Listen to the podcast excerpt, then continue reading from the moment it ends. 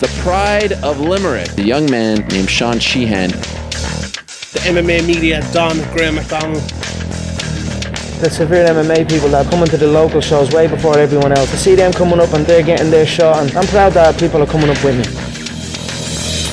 Welcome, welcome everybody. It's episode 138 of the Severe MMA podcast. My name is Sean Sheehan, and like every week, I'm here with the Eric Murphy of Irish MMA Media, Graham McDonald, to take you through a big week in the world of MMA. Going to look back at last week's UFC Sao Paulo card, which was pretty interesting. Cage Warriors had a card as well, which didn't record for me, but Graham's going to tell you about that.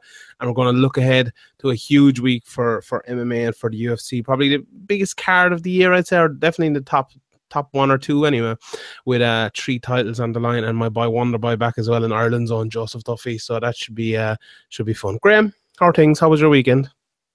Ah, yeah, it was good. Yeah, not didn't get up to much. Uh, went over to PT's house, uh, uh, Reggie's house. Actually, his dog's taken over the house, but uh, went over there to watch the UFC and uh, the, the boxing or the BXING, as uh, Anthony Joshua likes to spell it. BXNG, I believe it is, isn't it? What's that about? The BX no O in boxing. So I don't know what that's about. It's I think it's, I think it's just for his brand. It's like AJ Boxing BXNG, isn't it? I don't know. We'll go very strange, very yes. strange. But yeah, we were watching that and uh, watching the the UFC and. Uh, we we got confused when the air we both forgot the air went back and we were like, what the, what's up with these? How many prelims are there going to be before this main card? And the air went back, we were like, oh yeah, okay, fair enough. Yeah, someone asked me in the night. Was, they were like, uh, "When's this prelim start? And I was like, "20 minutes," and then uh, I looked at my thing. It was like, "Oh no, it's like an hour and 20 minutes away." Because I, I don't know, I made a very big fuck up because I thought it was. I thought, you know, it's usually like a two hour prelims, and I thought, oh, sure, if their prelims are starting at whatever time, they must be two hours earlier. But so I don't know. I just, I just made a major malfunction there. But how did fake actually, Yeah, how did Liverpool get on this weekend? I didn't, I didn't. Actually Huddersfield, the mighty Huddersfield, oh. we, we beat them three 0 and and we missed the penalty. Uh, by we, I mean uh, Mo Salah missed the penalty. oh, I think Mo Salah my fantasy team actually. Fuck's sake, Man United had a, a he got an assist win beautiful Mourinho masterclass again. So it's all good this week. I'm, I'm glad I missed that. There was, there was no way I was getting up to watch a Mourinho game at like 12 a.m. or whatever it was. It was beautiful. Ken Early now will have to write a glowing uh, this week. He hates oh. him so. Oh, he hates him so much. He hates him as much as I hate Liverpool. Like Jan, I didn't think that amount of hate was possible, but uh, it definitely is. Like, definitely I don't know. I'd say I'd say you have a you have more hate for Liverpool, especially yeah, probably do. I probably do. But it's. I think the difference between Man United fans and Liverpool fans is like Man United can kind of laugh at Liverpool because of their misfortune, but Liverpool's hatred is like a hate of someone doing someone doing something good. So that's kind of a more devious hate hatred I don't think it's even that. I think like even if Man United were were not winning anything, it would just it, would, it will always be this just massive rivalry because uh, a lot of people in Ireland either support Liverpool or Man United, and it's kind of the the main two choices. So kind of just when you're growing up, that's just the way it is. Yeah, that is true. I suppose. Also, Liverpool are terrible and awful in all ways. Like, there's no chance of fucking anything this season in the in the Premier League. Brilliant. So it's all about the Champions League now and trying to get back in the Champions League next year already. Um, just a lot of the Carabao Cup. You need to get Keita, Keita in there as soon as possible, but he keeps getting sent off in uh, in Germany. So uh, don't know, uh, don't know. Maybe the, the Premier League rest will let, let a little bit more go. Hopefully, it's all about the Carabao Cup. Looks like the Carrier Bag Cup. Carrier Bag Cup, exactly. Speaking of Man United fans, anyway, let's move swiftly into the MMA talk for this week. And the big one is a big Man United fan on top of the uh, of a card this weekend. Michael Bisping takes on George Ross St Pierre in his in his comeback fight to MMA the talk this week has been mostly, or last week as it is now, as it's Monday, has been mostly about this card maybe not selling that well, having them to put extra media into it and stuff. And a lot of people online have talked about how they're not really looking forward to this fight, not the card anyway, because the card is very good, but the actual fight itself. I kind of am. Where where do you stand on it? Are you looking forward to it, or have you no interest yeah. No, I'm interested in it. Yeah. Um, like I know, I know why people people want the a lot of fans anyway want the sport to be kind of like uh, done on rankings. Um, like whoever earned it, and they want a system kind of like another sports, like a league. But it's just not the way MMA is, and it's not the what sells pay per views and stuff. And this kind of this kind of fight was put together as like a, a kind of a money grab nearly in, in people's minds. And then I think people are are kind of happy. Fans that didn't want didn't like the fight or didn't want the fight to be made are happy with the with the news or the, the mention from Rogan that he heard it wasn't wasn't selling well. So uh, I'd say it's uh, like uh, we were joking about GSP needing to be reintroduced, but like I think the sport's kind of moved on. Like all the new fans that have come in don't know George or have just heard of George uh, or haven't seen him fight live. They when they when you look back on George fights like from from the past, like they're not exactly exciting. Like five round fights constantly. He has he hasn't finished a fight in eight or nine years. You know, I um, don't. I think people are not that excited about George St Pierre's return, even less excited than we than we would have expected when it was when it was announced like a year and a half ago. People were more excited, I think, but as it as it dragged on, I think people have lost interest gradually. Yeah, I think like I think the interesting thing about it is this is like the fandom and the question over fandom because like when I discovered MMA, what is it now? Maybe like yeah, 12, 13 years ago or whatever it was. you know, there was obviously a lot of what 10 years of MMA before that and stuff, and you know, there was a lot to catch up on. And I think people of that era and you know, five or six years after or five or six years before or whatever, kind of discovered this sport and it was kind of something maybe a lot of people would know, especially in Ireland, maybe in America and stuff, it's different. But you kind of once you discover it, you kind of go back and you'd watch it, everything else, you know, even if it was, I think there was a few seasons of TUF when I started watching, I went back and, and watched them and, uh, you know, followed the fighters along like Forrest Griffin and even Bisping, I think he was in season three and Rashad Evans and all them. And you you saw the champions, you know, you got maybe, you know, if you're later on, you got into Anderson Silva by seeing him fighting Forrest Griffin by going from TUF and went back through his career and things like that. But I don't know, are fans actually doing this this day, these uh, doing that these days? I put a tweet out about it. I'm, I'm not yeah, sure. I don't I don't think they are because I think there's too many MMA events now. It used mm-hmm. to be one every month or one every three weeks, and you had a lot of time to kind of get get hyped and research the fights and catch up on on previous fights that you've missed as a new fan. But now there's just so many MMA events with Bellator, UFC KSW. There's always an event like uh, every weekend nearly. Like it'd be very rare that there'd be no MMA from one of the one of the major promotions uh, on a weekend. So it's it's just there's too much uh, live MMA, and obviously live MMA is much more exciting than uh, when you know the results, or um, even when you don't know the results. When you're watching it back um, years later, it's just not doesn't have the same excitement. I think MMA is more palatable to the mainstream now as well. I think people are way, way more familiar with it than they were, say, even seven, eight years ago. I think like now you can come in, you can watch Conor McGregor fight Nate Diaz, you can understand what's going on, and then you can not watch again for another six months. Whereas before they'd be like the fight would go to the ground and you say, oh, what's going on here? You know, the, you, you wouldn't really understand what was going on. I remember that with, a, with you know with a lot of people, and now people who don't even like MMA, you know, that I talk to them, they kind of know what's happening and, and know well maybe not know what's happening, but in the world of MMA, but know what's happening in a fight or whatever. And I think that has changed. Like we used to always cling before to becoming mainstream, but I think now we're kind of clinging to becoming the, to, wanting to go back to the niche sport, or maybe not wanting to go back, but wanting everyone to love it love the niche sport when we discovered that niche sport but that that's a little bit unrealistic. I think it's just it's just changing times and it it really is the new era of fans and it's unfortunate like to call them mcgregor era fans but i kind of think that's what they are. Maybe they're not all mcgregor fans but they're mcgregor era fans. It's ronda as well ronda and conor ronda, fan. yeah. Mm. yeah 100% yeah. And it's it really is just just a new era. But let's get to the let's get to the actual fight anyway. And have you something else to say about that now were you going to were you just interject no, no. there? Okay, let's let's get to no, the fight. I went I went back and watched a couple of George St. Pierre fights in the lead up to this, thinking about what I was going to say, and it's it's actually tough because he really hasn't fought anyone like my that fights like Michael Bisping or that's the size of Michael Bisping. You know, if you want to look at size, maybe Carlos Condit is the best uh best fight to look at his uh, because Carlos Carlos Condit's a big tall guy, you know, he could probably fight up at up at middleweight if he wanted.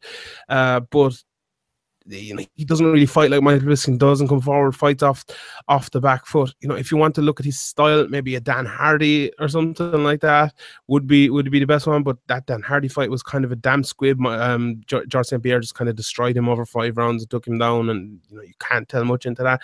So it's hard to come into this knowing what to look at. And I think that's kind of the story of this fight, as well as the fact that it's 2000 November 2013. You know, it's uh, a month off four years since George, George St. Pierre fought. How, like, have you any idea what way he's going to look coming into this, or how you know? Even not by like his skill set, we could we nobody knows about his skill set, but like how he's going to match up against Bisping. It's it's really hard to know. Like you've heard from over the, the years while he's been out from Firas Zahabi, his uh, head coach at TriStar, that he's been in the gym a lot. Like, but being in the gym and, and getting ready for fights are very different things. Like, he's also he's had several knee injuries in his career, including a knee injury, I believe, uh, bad. I think it was an ACL since uh, since he retired. So ACLs, especially especially when you've already had a had a couple of knee injuries, are, are a hard injury to overcome. And four years is a very long time. The sport evolves so quickly. You know, um, okay, George St. Pierre beat BJ Penn, but it wasn't like you know, it wasn't like a complete whitewash. Like BJ Penn had his moments. Maybe, maybe if you look at where BJ Penn is now compared to the, the new breed, it, it might be the same with with uh, with GSP. But GSP is going up against an old head in in Bisping and you could argue that Bisping, like a lot of people argued that Bisping lost to Thales Leites. A lot of people argued that he lost to uh, Anderson Silva uh, um, uh, by knockout and by decision. And then a lot of people would argue that Dan Henderson beat him as well. So he's like, it's kind of like a kind of an Eddie Alvarez situation where he's kind of lucky to be there at the top. Um, mm-hmm.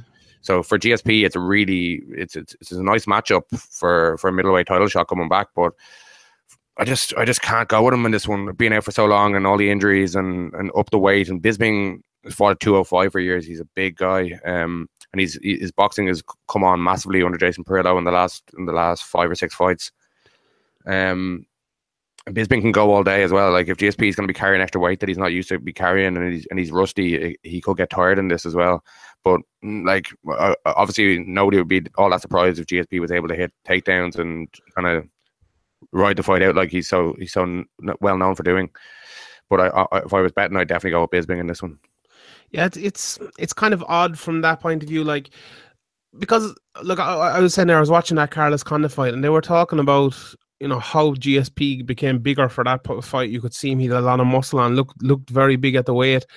And I, I th- I'm pretty sure he made the weight pretty easily for that fight, like at 170. And now he's coming up as well. Like he, GSP talked an awful lot about you know, when he was coming up, he'd need time to to come up. When, you know, there was talks of Anderson Silva and everything like that, and, and, he definitely has had that time. But like you just mentioned BJ Penn there, like BJ Penn now fighting at one forty five. Bisping, what I think he was thirteen and all at two oh five. So what's that? Like a sixty pound difference between those two guys that he's fighting. And I know like uh, BJ's fought bigger and everything, but it, it's kind of you know it's amazing. Like there, was, I know GSP was bigger than BJ and all, but there wasn't that much of a, a size difference between them. Like, and now he's gone fighting someone that's a big, big middleweight. Michael Bisping cut a lot of weight to get down to there. Like, and I, I think that's you know just it, there's a lot of there's a lot of variables in this fight, but I think like size is a huge one. Like we talked about weight cutting an awful lot recently, and I I've made the argument that guys should be you know divisioned out by size and stuff like that. And if you are doing that, there's no way these two guys would fight. I don't think. I think Michael Bisping is just a way way bigger man than Bisping actually is, and that means that there's going to have to be a big superiority in one aspect of the game, or you know, a few aspects of the game, like like if you look at McGregor coming up, you know, fighting a welterweight or something like that, he he's obviously going to beat a few welterweights. So you look at Demetrious Johnson, he I think he went what thirteen and one or something at bantamweight against bigger guys. You know, skill will bring you so far against guys um against guys who are bigger than you.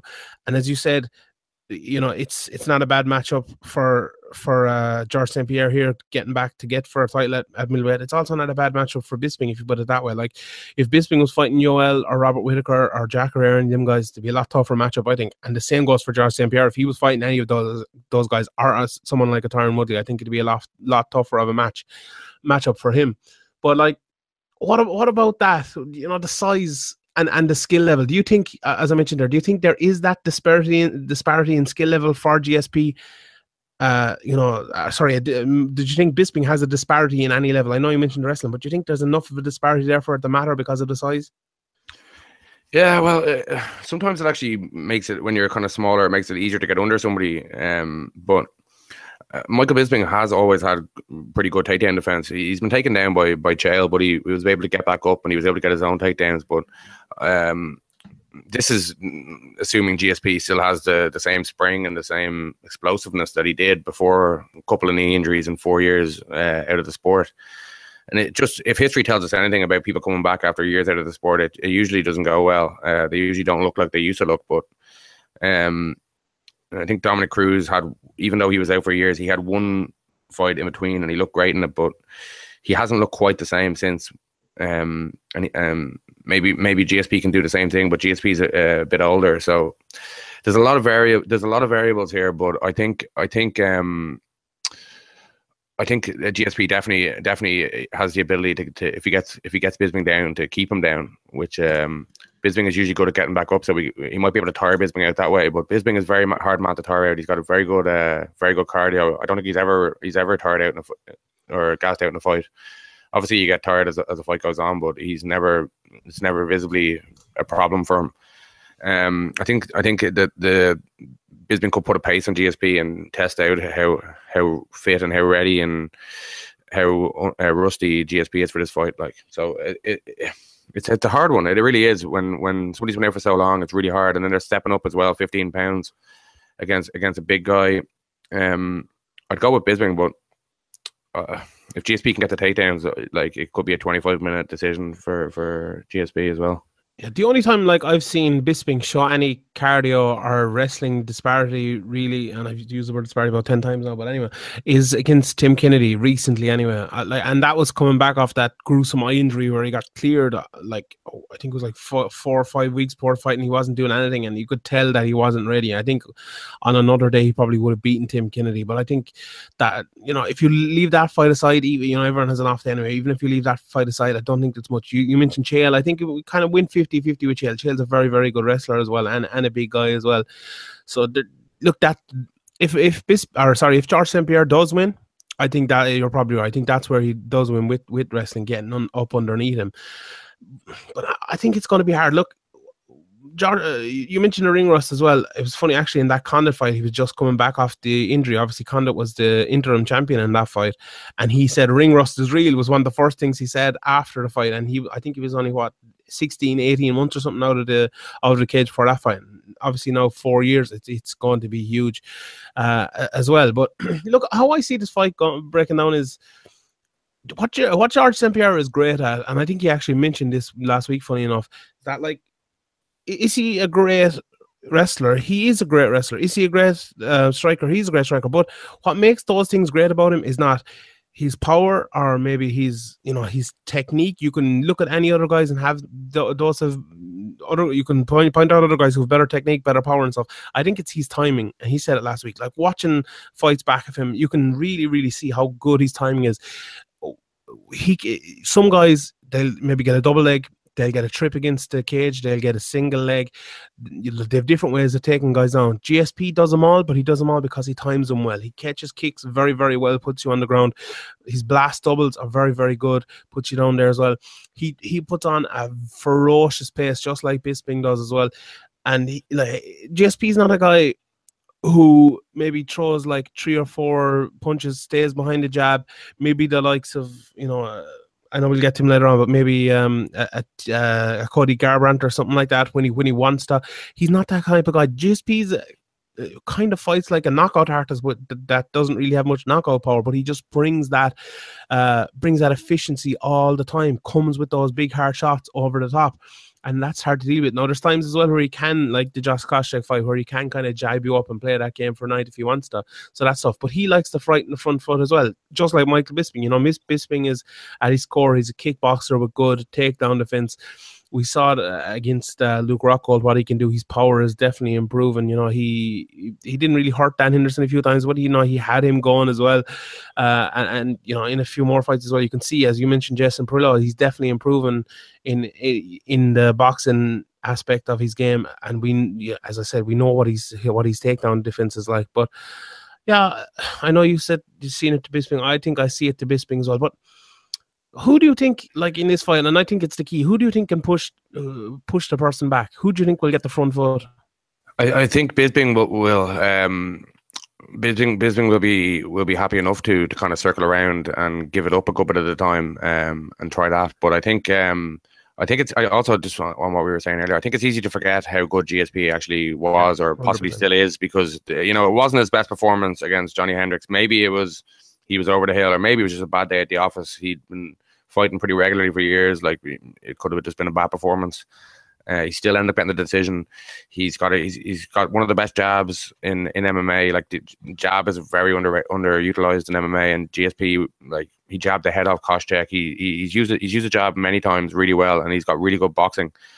And then his takedowns as well, like because he spent a lot of time on top. Um, um, maybe people forget how good his boxing is, but uh, it, if it was four years ago when this fight was put together, I, I, uh, even with Bisping obviously making the strides that he's made in the last four years, like the, the, the GSP of four years ago against the Bisping of now, I'd be picking Bis, I'd be picking GSP, but just with all the variables, the four years out, the the knee injuries, just it, it, I just I, I, just I just have to go with the the more more known quantity in uh, in Bisping.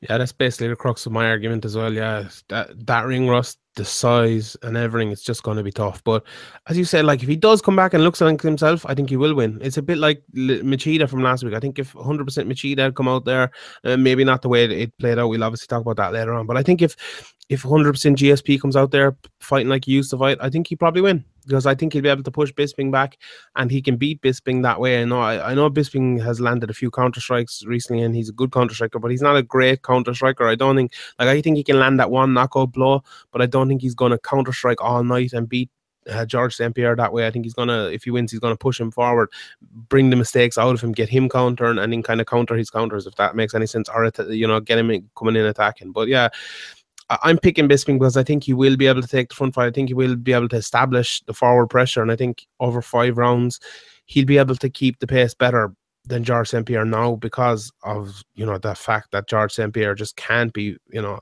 can, as I say match fit in, in soccer and other sports like that. He just can't be after four years out. There's only it's you know sparring and stuff is great, but there's a big difference between coming back into a fight and especially after four years. It's, it's like be sharpness and timing and all that. Yeah. All that, yeah, yeah, and that's what I said. Like timing, that's what makes George St. Pierre great. I mentioned earlier, it's timing, and uh, as I said, doesn't a lot. You hear everyone talking about it. It. There's only so much you can do in sparring and all like that, and see, timing is something you need in the fight.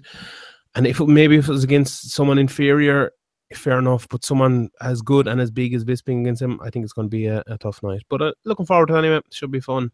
Uh, let us know what you think. Right, let's move on to the co-main event, and I've called this the best possible fight in the UFC today: Cody Garbrandt versus TJ Dillashaw. Am I mad or am I right? It's definitely up there. Um, I thought you, th- I thought you thought Khabib and Aldo was. Ah, well, that's well, yeah. What I don't know about Al- uh, Khabib now because he's been out so long, and I've kind of cooled on Khabib. Khabib, Khabib and uh, Barboza is going to be pretty good as well. Yeah, I like that. I like it. Um, yeah, no, Cody Garbrandt and TJ Dillashaw is a brilliant fight. The, the real animosity between them, or the animosity seems real between them, which is good. Mm-hmm. Uh, nobody wants to, fake animosity. People can see see through that most of the time.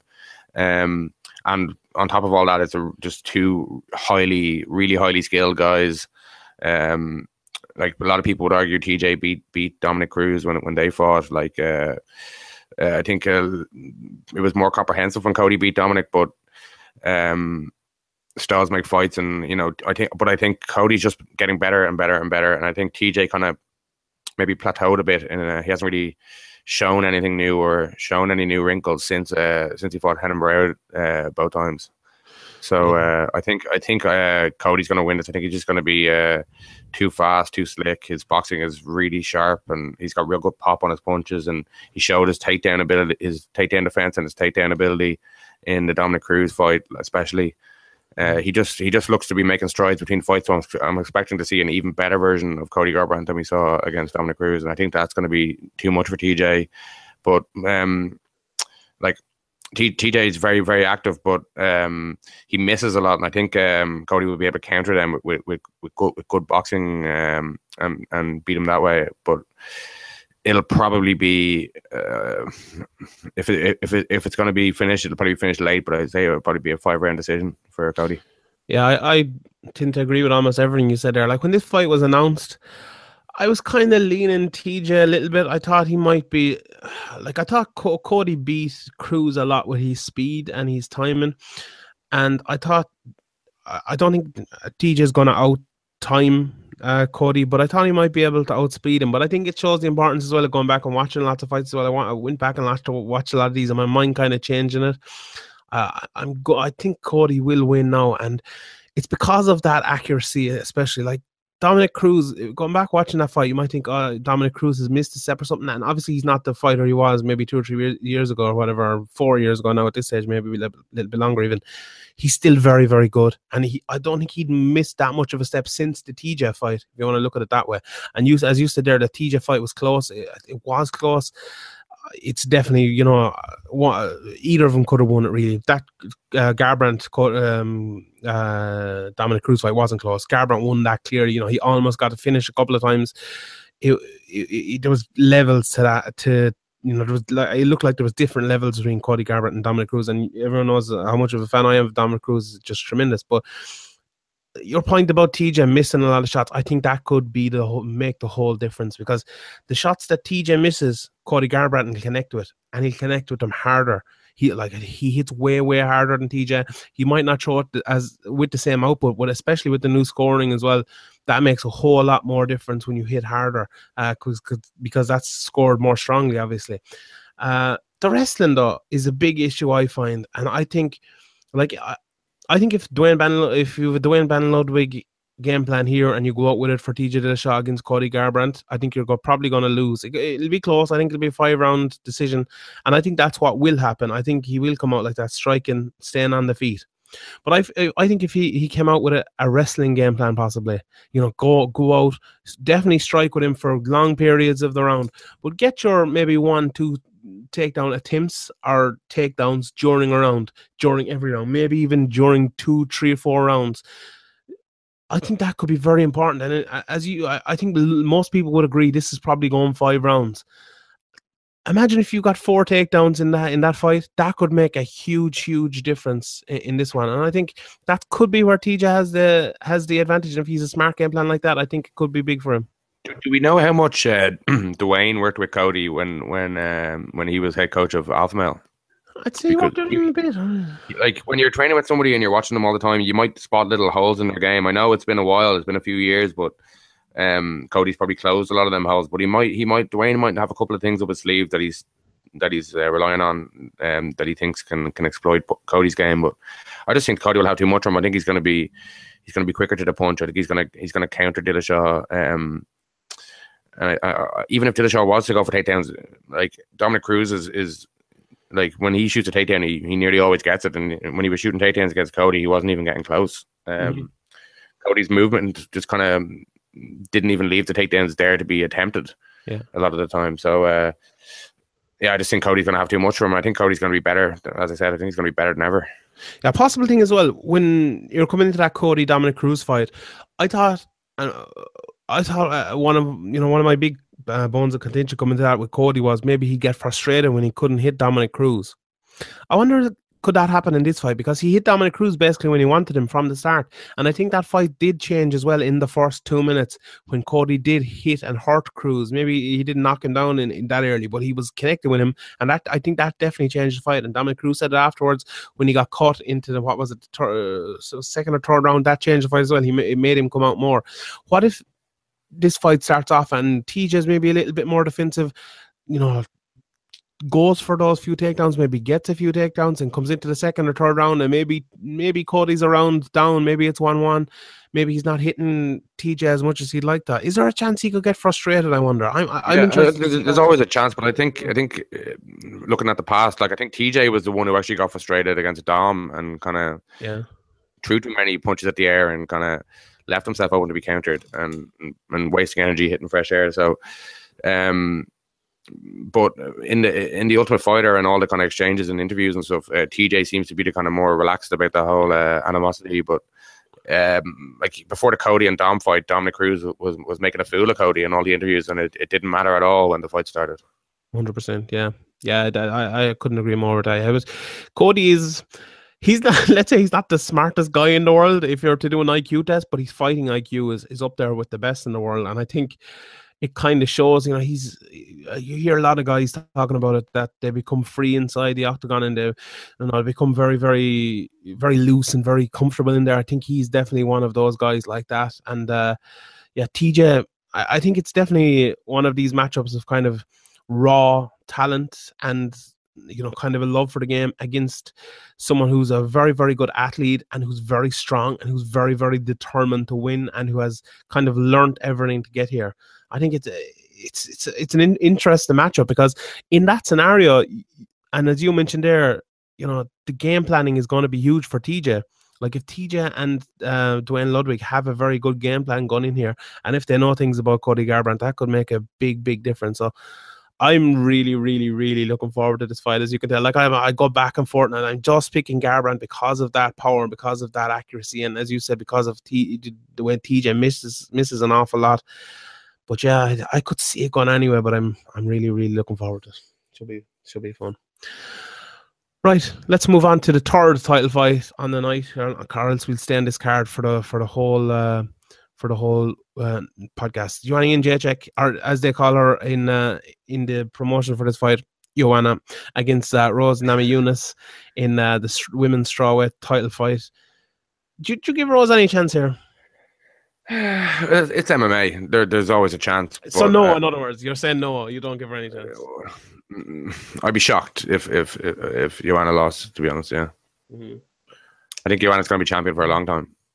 Joanna champion. I, I do too. To be honest, like watching watching Rose Namajunas fights, she's improved so much. Like did this fight, and I wrote in my my preview, which will be out during the week. Like Rose, you kind of forget that she fought for the inaugural version of this title, and she was the last one to fight, or well, she she was the first one to fight Carla Esparza, who Jędrzejczyk beat, who you know, and you Jędrzejczyk's been the champion since. She, just, she she changed her as a fighter. I think she's never been the same since. She beat her so badly. Yeah, yeah, that's true. But like, it's weird to think how young this division is, but how much Rose Namajunas has changed because she's uh, literally been in the UFC. Well, I think there was a couple of fights actually, in Jacek fought before her in the UFC. I'm pretty sure against Gadelha, but she's basically a UFC fighter. The length of time the strawweight division is in the UFC, and the improvements she has made in that time are are absolutely huge. Like I was watching her fight there against uh, uh, Karolina Kowalkiewicz. and her striking is so good now. It's really, really, really good. Like uh, she, uh, her head movement, not only to defend but to attack. She kind of bends her head down and comes in with big hooks over the top. She hits hard. She's you know she's putting things together well. Her fence work is very very good. Something I I was talking about before her last few fights is that she needs to add in more ground game. She needs to add in more wrestling and get her submissions, something which was excellent at the start. She's starting to do that. She's starting to go for takedowns. If someone takes her down, she's starting to go for submissions, getting a bit looser with that with her newfound striking. The problem is she's fighting Joanna Jędrzejczyk here, and you, no matter how good you are, you need to be really, really good for a really, really long time. I think, and uh, even though Namajunas has had a, you know, she's had a good few fights recently since that that title loss, since she came out of the house. I think she's still a little bit green. You know, she lost that fight to Kowalkiewicz I was talking about there. That was around 80 months ago or so. She beat Michelle Waterson since she, you know, she's wins over Tecia Torres, Paige VanZant, Angela Hill. Is it is it enough? I, I, really don't think it's enough. Would you do you think it was the right time? I know that Joanna Jędrzejczyk has basically cleaned out the division here, but I think Rose is probably the best prospect in that division, and I think it's I think it's still a little bit too soon. Yeah, well, it is kind of as you say, like you know, who else if not Rose? Yeah. Um, you, you don't you, Claudia Gadelha just just got absolutely destroyed by uh, Jessica Andrade who who uh, who was made was made look very ordinary by um by Joanna Jędrzejczyk. So um like uh, I, I, she could pull off some funky submission here or something, but I just I just don't see her fundamentals on the feet being being anywhere near good enough to to get around Joanna striking and Joanna's takedown defense uh, is getting better all the time. Um, she was able to she was able to uh, defend herself off her back with, without much concern when when got her down. Um, in the second fight as well. So there's just very little holes in Joanna's Joanna's game, and you need you need you need something very special, like to to get her. Like I think maybe like you know if somebody was like ridiculously good on the ground, like Demian Maia or like Jake Shields or something, or like one of them, then then you have a chance of beat, beating somebody like uh, Joanna. But Otherwise, it's the only chance you have is it's it's a fight and anything can happen. But I be I be I just see Joanna um, just just beating her beating her badly probably and um I think Rose is very tough, so she might hang in there for a while. But uh, I, would expect Joanna to maybe get a late TKO or just dominate all the rounds and win a 50, 50 45 or maybe even a couple of 10 8s in there. Yeah, uh, uh, I don't know. Uh, I don't know. You could bring this, bring this back on me now, and I might look stupid, but I, I think this fight is going to be closer than a lot of people think. I don't know why. I just for some reason like watching those Rose Namajunas fights. I just, I, I think she's good. You know, she's good on the feet. She's not as good as Ian Jacek, I know, but you know, one thing that I'm I'm big on with Rose as well is her clinch game. That's something that's improving that she's working on a lot more. And we saw Joanna Jędrzejczyk, especially against Claudia Gadelha.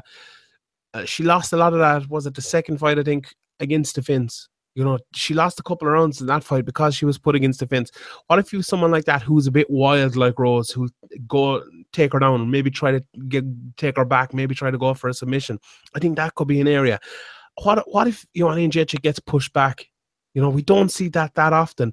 Usually, when she is, uh, it, it, someone like um, uh, did it her a little bit, but she was kind of just too fast for her, got away. I think Rose is very, very fast as well, nimble on her feet.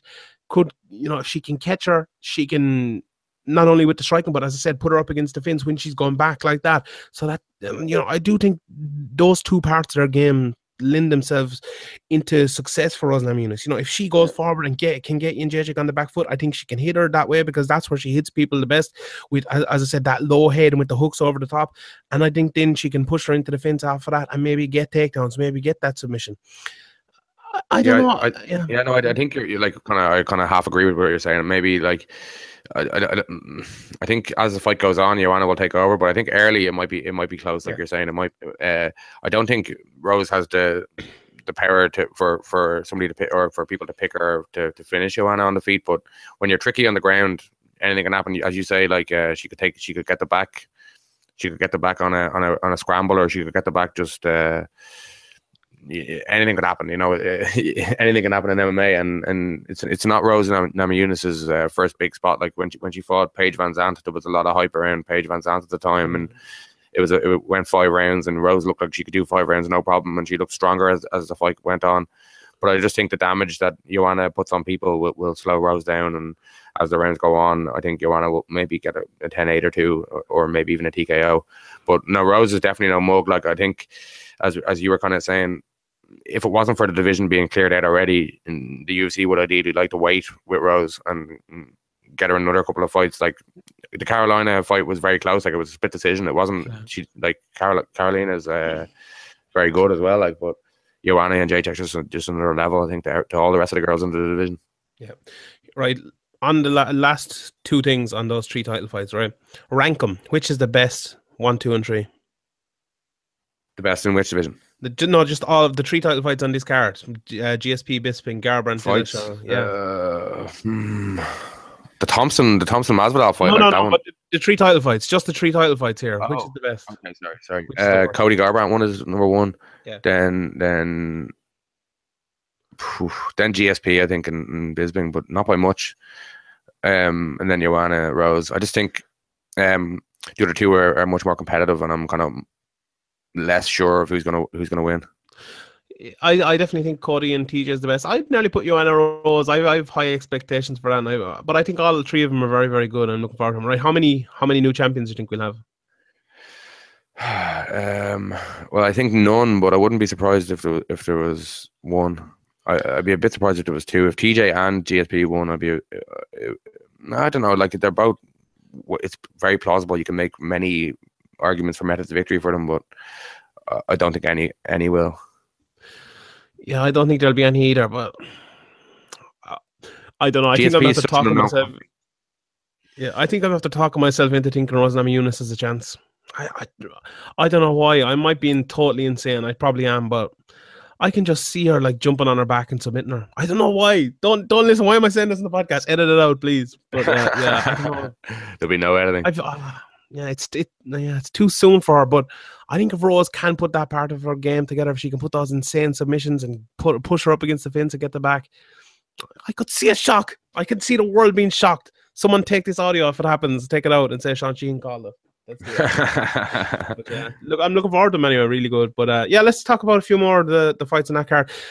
Before we get to, I know you mentioned Masvidal Thompson there. Our very own Joseph Duffy is fighting here against James Vick. In maybe apart from the, the Dustin Poirier fight, is the, the biggest fight and the, the toughest fight of his career against James Vick.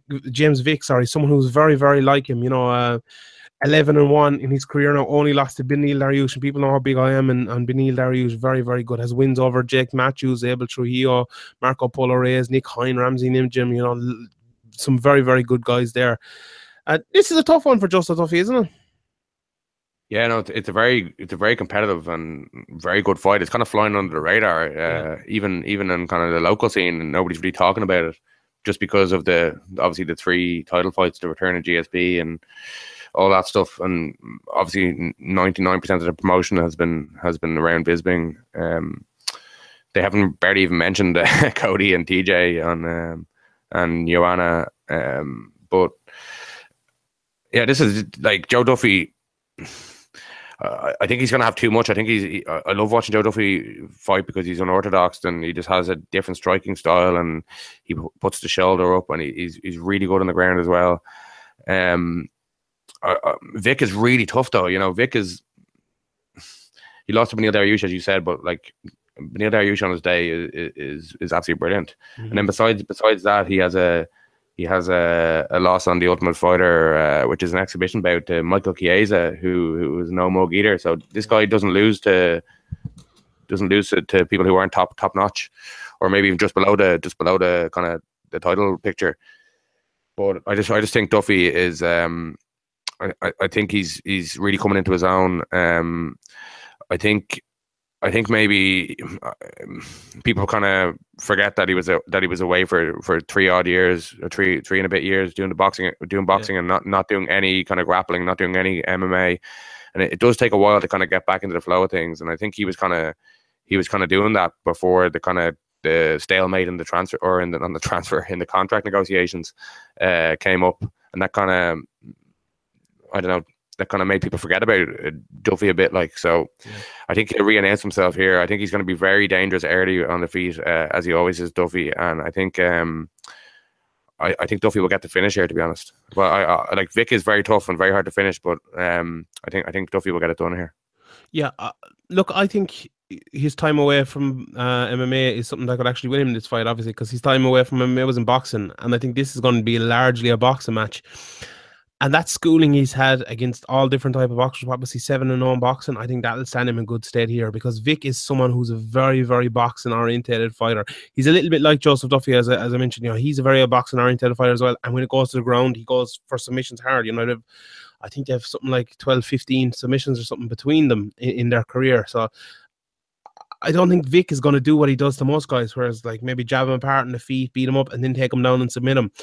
I don't think he's going to do that to Joseph Duffy somehow. Uh, and I think they're, you know, I think Duffy will be well used to fighting someone who's very long like this. And most guys Vick fights aren't. You know, you, you we you know we saw him against you know all the guys I mentioned there, and that's kind of what he does. Him, he stays long in his jab, you know, lands those two or three uh, shot combinations as I said, goes in, gets the submission. Against Joseph Duffy, is he going to be able to do that? I think Joseph Duffy is very good getting in, getting low on his shots, sitting down on his shots, coming in with body shots. You know, his body shots are some of the best in MMA, probably the, the best in MMA. You know, it's hard to think of anyone else who hits the body with with fists anyway as good as Joseph Duffy. Against Vick, a tall, big man like that, that's going to be huge. And I, I do as well. I, I think Vick is tough. Um, he has been KO'd by Dan Dariush and he's only lost.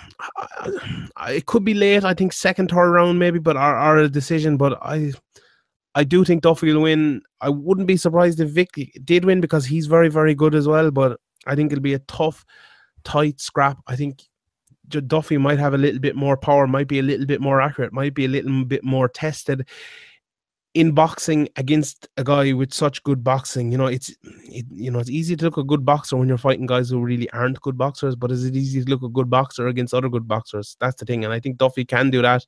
I'm not sure if Vick can, so I, I'd, I'd lean Duffy because of that. Yeah, yeah. I wouldn't be all that surprised if Vick was able to, you know, get some takedowns and stay on top. Like, uh, if Duffy's shown any weakness in, in his UFC career, it was uh, it was against Dustin Poirier in, in kind of accepting takedowns too too easy to go to kind of go for triangles, to go for submissions. He needed to be a bit more urgent or a bit less accepting of the takedowns, I think. But um, I think he's learned from that. I think he's talked about it. he was over anxious to try and get the knockout and to kind of slug it out and prove that the, the concussion that he got pulled from the the, the, the UFC Dublin main event uh, over was uh, was gone, and that he was still able to take a punch, and it was a bit of bit of pride maybe came in came into it. But um, it's definitely a competitive matchup. But I just think Joe will, will be able to figure him out, as you say, his experience on the feet.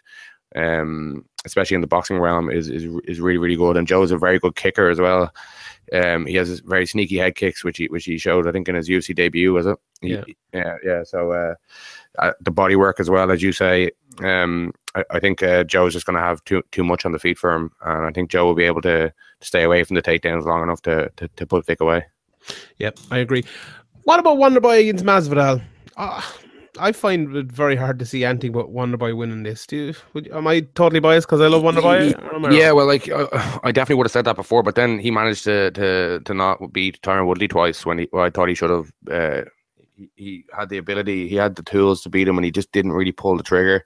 But I don't think Masvidal has the perceived power or the, the knockout knockouts on his resume that that uh, Woodley have so has. So I think uh, Wonderboy will be a bit more free with his with his punches and his. Uh, he'll be a bit more. Um, he'll be more active on his feet anyway than he was against Woodley. Um, I think I think watching Woodley fights, I think it's more it's more Tyron Woodley that kind of draws people into them fights than I don't think Wonderboy wanted that to happen, but he just kind of got sucked into it twice yeah. in a row, and kind of um, just the fights were so close that that uh, you can't like nobody was really screaming robbery. Nobody was like, ah, oh, even if people picked Wonderboy or had Wonderboy in the scorecards for either one of them fights, they understood that it, it was razor close and then not really that much happened in either fight. So, um, um, yeah, I think I think Wonderboy sh- should have more than enough here. Like I think Wonder Boy striking is absolutely unbelievable. Like what he did to Robert Whitaker, what, like what he did to Ellenberger, even his, his debut. I know it was he was fighting some guy who, who they brought in to knock out, but I think Dan Stittgen was it.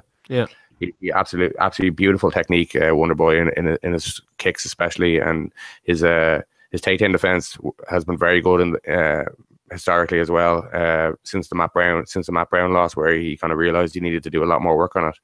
So yeah, I think this is Wonderboy's fight to lose. Although Masvidal is obviously extremely tough, um, very good boxer as well, and just just has a way of making fights really close. But I think Wonderboy Wonderboy will win this and possibly get the get the finish.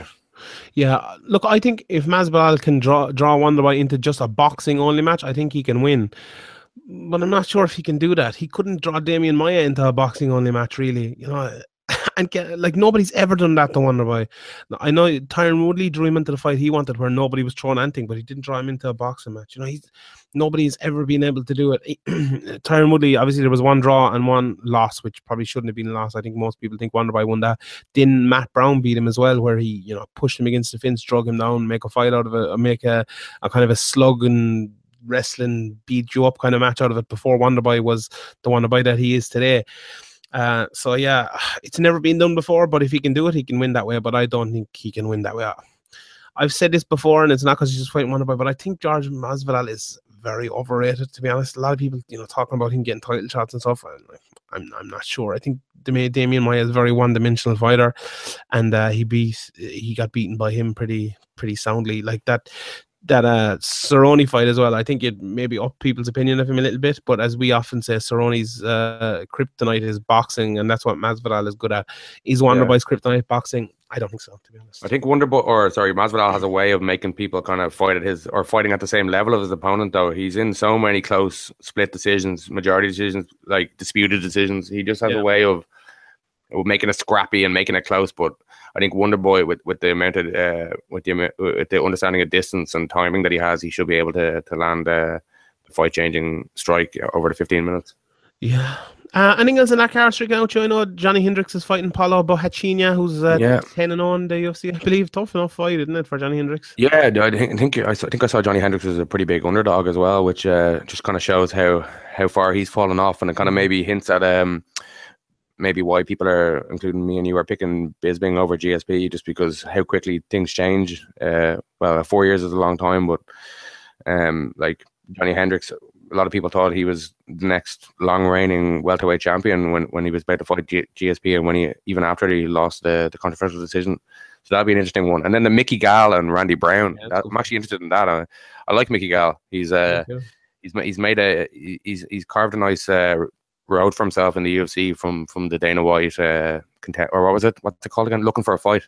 For a fight, yeah. Um, where he called down CM Punk and got, got a ri- ridiculously easy fight in a in a big spot and made the absolute most of it. And um, I think uh, Randy Brown is also from looking for a fight. So I think uh, I, th- I think Mickey Gall will win that one, but uh, um. It, it, we haven't seen. We, it's hard to know Randy Brown. Like he, he's a young up and comer as well, so that, that's an interesting one. Yeah, I think Uh, the the the fight pass prelims here are also very very odd because of how good they are. You've Aiemann Zahabi, obviously Firas Zahab- Zahabi's brother, who's one of the top bantamweight prospects in the world. He's opening Yeah, the card. undefeated. Yeah. then you've OSP against Corey Anderson. You know, two of the top light heavyweights in the world. Or, or, well, beast in twenty five eight. Yeah, exactly. And then you've Alexei Oleinik against Curtis Blaydes. Curtis Blaydes, one of the top prospects at heavyweight. You know, only lost to Francis Ngannou against Oleinik, the the uh, Ezekiel Choke Master. That's Yeah, my some, boy. Is that the best? I think that's the best fight pass preliminary card of all time. It has to be. Yeah, it's weird because then a couple of the actual prelims are kind of a bit not great, like Mark Yeah. Godbeer, Walt Harris, and um, they're actually all right though. To be honest, my boy It's- Ian it's way better than I love my. way I love better than the Ian. Class act. yeah, no, he's he's he's fun to watch, but it's way better than the, definitely way better than the the prelims that we had last night. Anyway, Yeah, that's that, that's a good segue there, Graham. Let's let's get into it. Uh, UFC Fight Night: Brunson versus Machida. Um, we won't stay very long in this because we're we're running kind of late here, but let's talk about Colby Covington and Demian Maia. What about what about that? Um, terrible, ter- pretty terrible fight. Not a great fight. Not very impressive from either guy, to be honest. Uh, although Covington won pretty easily. A few unsavory comments afterwards, which which we'll talk about. um, and my. Uh, I know you maybe have a different opinion to me. What, what do you think about Covington? How do you think he's coming out looking after this fight? yeah, um, fight wise, he looked very sloppy. Uh, Yeah. He was getting hit with lefts constantly by Demian Maia in in the first round, um, and he was overstanding and reaching on nearly nearly all of his strikes, but. Uh, as Maia got tired, he just took over the took over the fight. And when, when Maia couldn't get the takedowns and was expending all that energy, Covington was easily stuffing them and um, took over the fight and just uh, Maia just he, he's we've done this in the past. He's got tired and he, he just can't. If he doesn't get the takedown early, he just seems to expend too much energy and then he's lying on the ground trying to call them into his guard and it's just a bad look in a close round. Like, like uh, the second round was quite close at one stage, and then he started doing all that, all, all that lying on the ground, trying to call him into his guard stuff, and it just, it, it just, um, I think it gives like a big boost to Cody, to the, your opponent, and this time obviously Covington, and it kind of shows the the judges and the fans watching that you're you're kind of running out of ideas here, and that um, you're losing you're losing the round. so uh, that uh, Maia just it's tough because he, he was he was so good and he still is so good, but he was so good for so long and he just he couldn't get that title shot for, for ages at a at welterweight. And when he did get it, it was it was a big damn squid against against Woodley. And when he fought Anderson Silva for the middleweight belt, it was a big damn squid that everybody hated as well. Are you saying damn squid? what? Are you? What are you saying? Did you say damn squid? It's damn squid. that- yeah, whatever. Uh, damn squid. I love it. I'm calling you the squid from now on. I'm calling you the squid from now on. There you go. That's it. squib, yeah, sorry. Um, Graham the Squid McDonald. so um, yeah, I lost my train of thought completely there. Oh no, sorry, yeah, uh, Yeah. Covington, uh, his antics, yeah. No, I thought it was really good. He had the crowd uh, hating him. He had uh, people on Twitter going mad. He had uh, Woodley responding. He did everything right. I, sp- I think uh, as a as a heel and a bad guy. Yeah, he he did, but like, oh god, I don't know. Was I think he has like the the Donald Trump heat more than anything else. You know, I think people either hate him or love that people hate him. If you know what I mean. You know, I don't think he's any fans as such. He just has people who like the fact that he people hate him. you know, I think Front Row Brian, he's you know he's one of those kind of guys that I thought him. I saw him kind of going in behind him, which was pretty funny. And I'm I'm not really one of those guys, but I I appreciate what he's doing, and it's it's awful but it's funny and it's working for him because people kind of know who he is now and stuff. As, as you were kind of mentioning, look for me. I don't think he said anything too unsavory. Maybe I missed things like he he called what did he say? He called people dirty animals or filthy animals. I Filthy think people need to relax. Like they're, Yeah. people are just going mad at every turn. uh, Like I don't think that's a- racist a or anything like. It- You not, I, I think he's just trying to beat a heel and just get the crowd booing, and he's he's not being nasty and in like he's not he's not being racial. He's it's it's people. The PC brigade just need to relax. That they're just looking for ways to be offended. He can definitely take it a step too far. Like, when he said he, he's going to bury Pendred like the English buried the Irish. Now that's too far. That's when you can go too far. Like, or you know, if he'd said something, you know, something about Brazilian people's history or something, I, I'm, I don't know. He, you can go too far. Like, there's definitely a line, but I don't think he crossed that with Brazil. Maybe he said something before that I missed or something. But like, calling Brazilian people filthy animals. Like, what if he had fought, say, Gunnar Nelson in Ireland or had fought Pendred back in the day in Ireland, and he said Irish people, you know, he called us filthy animals or something like. Okay, you know, it's it's it's other people. It's tame, like, Like, in my opinion. It's not exactly like cutting in any way. Yeah. yeah, but yeah, it was. Uh, you talked about the fight there. I was. I've kind of had the same feelings on you. He like he. It looked like Coach Edmond was teaching him how to strike. He looked that bad. You know, I was Ronda Rousey kind of stuff. Wasn't that bad? Come on. God, oh, it was bad enough. Jesus, like he's sla- like any half decent wrestle boxer would absolutely chew him up. You know, imagine if someone's asking me should he fight Darren Till. Like, imagine if he fought Darren Till and Darren Till was able to stop the takedown. He'd absolutely destroy. He finished him one round like handily. Uh, more like I think I, I think Cowboy Cerrone beat Colby Covington easily. I really do. Like Colby's wrestling is very, very good and stuff. But as Demian Maia showed last night, one dimensional fighting will get you nowhere anymore in the UFC. It's finished. It's over. Dead. Demian Maia was the last exponent of one dimensional fighting in, in top level MMA. It's over. It's not happening anymore. Colby Covington's a one dimensional fighter as well. But he's he, he was a little bit better of a striker than Demian Maia, and he, he got less tired than Demian Maia, and that's why he won. But Colby Covington, when he gets in there against a guy who can't wrestle the ground, he's he's fucked is the word I'm looking for there. He's just going to get beaten. Like Tyron Woodley, it uh, Tyron Woodley, uh, I think has played this very very well. He's calling him an easy easy paycheck, and all. I think he really is an easy paycheck. You know, I think it's. I think it's easy money for Tyron Woodley, or you know, a lot of those guys up there on top of that division. I'm, I don't, I just don't think he's that good of a fighter, and you know, and that's me calling it straight on the middle. A lot of people are accusing me of being biased against Colby Covington and everything. I picked Colby Covington to win that fight at the weekend. I like, I thought it was a good styles matchup for him, but I just don't think he's that good, to be honest. Yeah, um, I know, I know what you're saying. I think he's getting better and better. I think that relentless wrestling is is the problem for for ninety percent of the people in the division, but not for Tyron Woodley, who, who's the champion. So, I, yeah, I think that's a bad style matchup for him. It's, it's definitely a bit early for him anyway. He, he has a lot of work to do if he if he wants to if he wants to beat Tyron Woodley.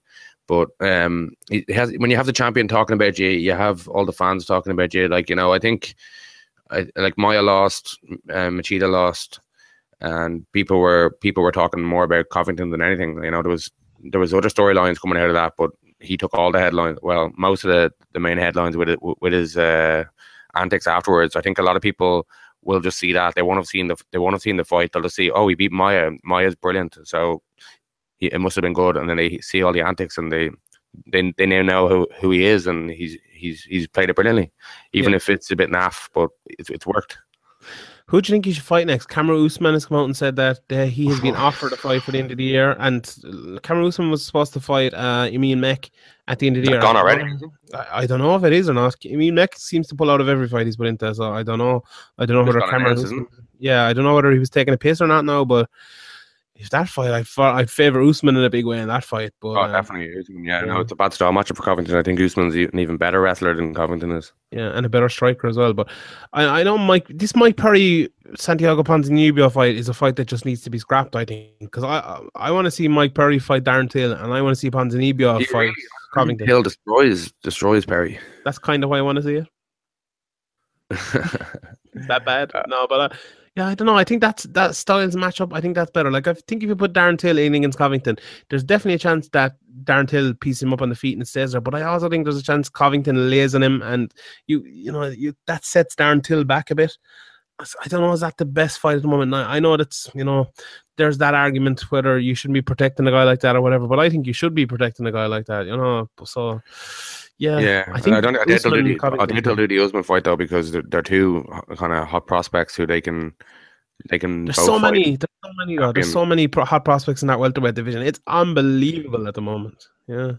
Yeah, but yeah, you don't want to. You, you, want to build these guys up, uh, get them like nobody really knows who Usman is outside of hardcore UFC fans, and um, people are only getting to know uh, Covington now through through all these kind of antics or whatever around around this fight in Brazil and calling it a calling it a dump and all that stuff. So it, we've seen it all before with Chael, but but a lot of people weren't around for that, you know, and they it's kind of like he's saying all the same things that Chael said, but it, it's working. So fair play to him.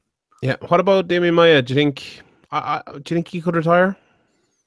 Um, mm, I think he, I think he'll fight on. He hasn't taken that much damage, has he? Like No. over the last few fights, he hasn't taken that much damage. He can beat a lot of people in the division as well. Um, his grappling is just so good. Uh, I'd say, I'd say, it depends on what his contract is, but I'd say he'll at least fight out his contract. Yeah, I think uh, Guillermo Cruz said he'd one fight left in his contract. So maybe I think when he gets into his contract, he's gone. Though I think he's the type of guy, ex- exactly the type of guy the UFC will, will release. He's old. He's not exciting. Yeah, they won't offer him a lot of money because he can beat a lot of their kind of up and coming guys, and he's not exactly a draw, even though the, the hardcore fans love him. Yeah, I could see them feeding him to a young up and coming guy, maybe like a, a Kamaru Usman. I think that'd be a good matchup for Usman as well. I think Usman would probably beat him. But yeah, I, I- I'd Be a I- good one, though. Be a good test for Usman. Yeah, I'd like to see him, see him fight Yushin Okami. I think that'd be a good fight. I know you, you uh, Yushin isn't uh, isn't exactly He's ranked at the moment. Yeah, Light heavyweight or something there, though, isn't he? yeah, but he fought a middle or he fought a welterweight there for a good bit of his time when he was away from the UFC. But Welterweight, did he? Yeah. did yeah, yeah, so possibly. Right, let's move He's on. massive welterweight. Yeah. Yeah, he's big, all right. Uh, Derek Brunson against Lyoto Machida was obviously the main event, and the best thing about this was Lyoto Machida walking out to the Game of Thrones um, team, just unbelievable. It made so many jokes about it. It was brilliant, and then exactly like Game of Thrones, he got killed off in uh, very, very early in the first season. Um, Ned Stark could be proud. This, you know, this fight was weird because you come in, you you look at this result, you see Machida was away for two years, he's forty years of age, and you say, oh ring rust, old. He got knocked out, and it's it's that's fair enough. But I'm not sure if it really if it really tells the whole story. I don't know because you you couldn't really see that much of him. What did only went two and a half minutes. Not really much happened.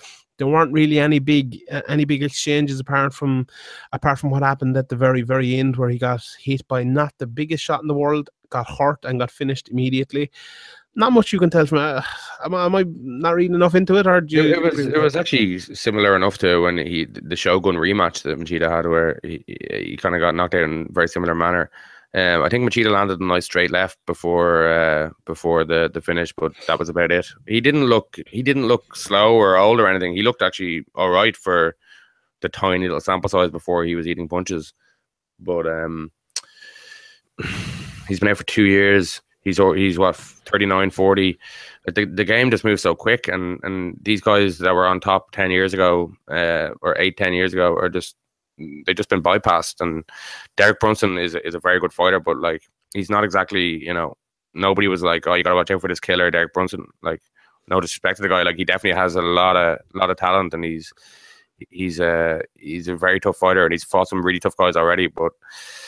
Mm, it, it just seems like Machida uh, he's never going to get back to he's never going to get back to the, the top now. Like it's uh it, it's time to book him against kind of different styles uh maybe older guys or guys that aren't big knockout artists and maybe I'm not sure what his contract situation is. Maybe maybe he wouldn't mind going off to to another another promotion and, Yeah. and fighting there. Like I don't think he's he like he's fought outside the UFC before he was in the UFC for years and stuff as well. So I don't think he's uh he's like necessarily one of these people who's uh, wants to be in the UFC for the, forever and that's the end of it.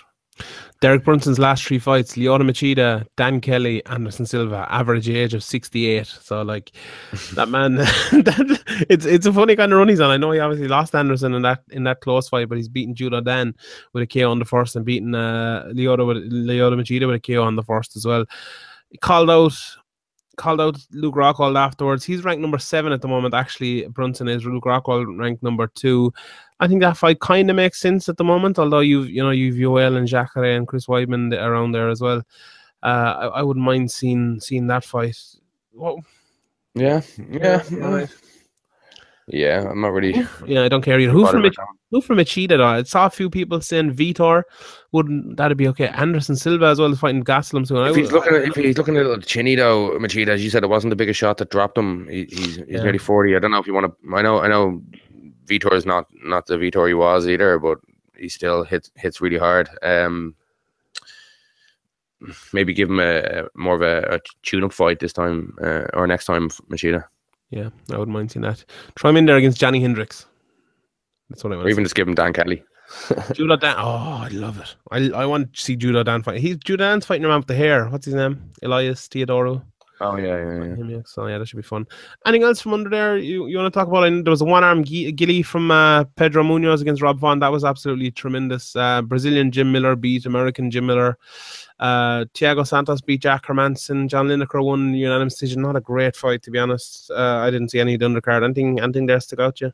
Uh, it was a nice uh, finish by uh, Luque over Niko Price, who was undefeated before that. It was a, a Darce choke, and he kind of rolled over n- nicely with it. Um, and he was he was doing well on the feet as well with nice leg kicks before that. Um, what else was there? Um, yeah, there was wasn't really that, that great. There was a guy called Chris Chris Tr- Christian Colombo.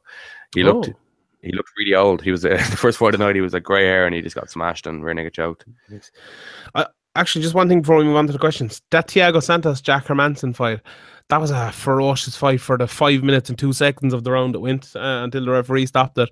Uh, I, I said I said Hermansson win that fight via having a better chin, kind of, and I think it was actually turned out maybe not to be the other way around, but it, it was funny. Like Jack Jack Hermansson, and obviously he's a you know a Cage Warriors guy that we oh, he was Cage Warriors, wasn't he? A European guy anyway that we all, we all know about.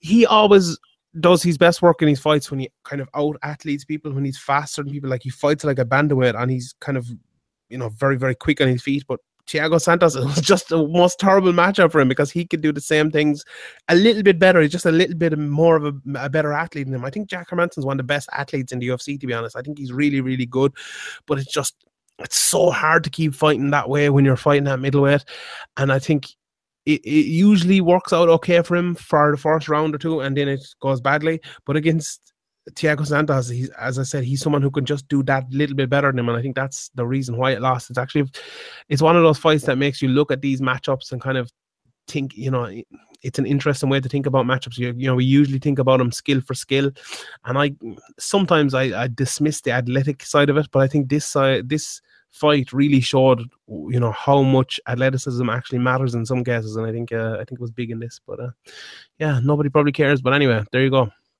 Yeah, anyway uh, all right before we move into the questions actually cage warriors this weekend i taped it and went to watch it and then it wasn't there because BC had done it wrong. Chris chris i actually saw the fight before it which was um um god almighty what's his name? Middleweight title fight. I don't know. Chris fish oh, called uh, anyway. Lee, Lee Chadwick, Lee Chadwick, yeah, pretty bad fight, but he won. Yeah. Yeah, he won. Chris Fishgold, how did he look? He talked about going down afterwards. Uh, Yeah, yeah, he, he actually looked better than, or he looked crisp on the feet. Uh, looked like he's improved on the feet, and uh, he obviously is really good on the ground. And he, when he got it to the ground, he got the rear naked choke pretty quickly. Um, yeah, Lee Chadwick uh, it was it wasn't a great fight. It was a unanimous decision against Victor Chang over over five rounds. Mhm. Um, Molly McCann won as well, didn't she? Yeah, Molly McCann had a had a unanimous decision, uh, quite dominant uh, over three rounds. Uh, Soren Bak beat uh, Stapes Martin Stapleton with a rear naked choke in the first round. He got a nice uh, body triangle on before getting the getting the rear naked choke early in the first. Um, yeah, I didn't actually see the the prelims, but um, you know, uh, Fishgold was talking about going down to featherweight uh, from.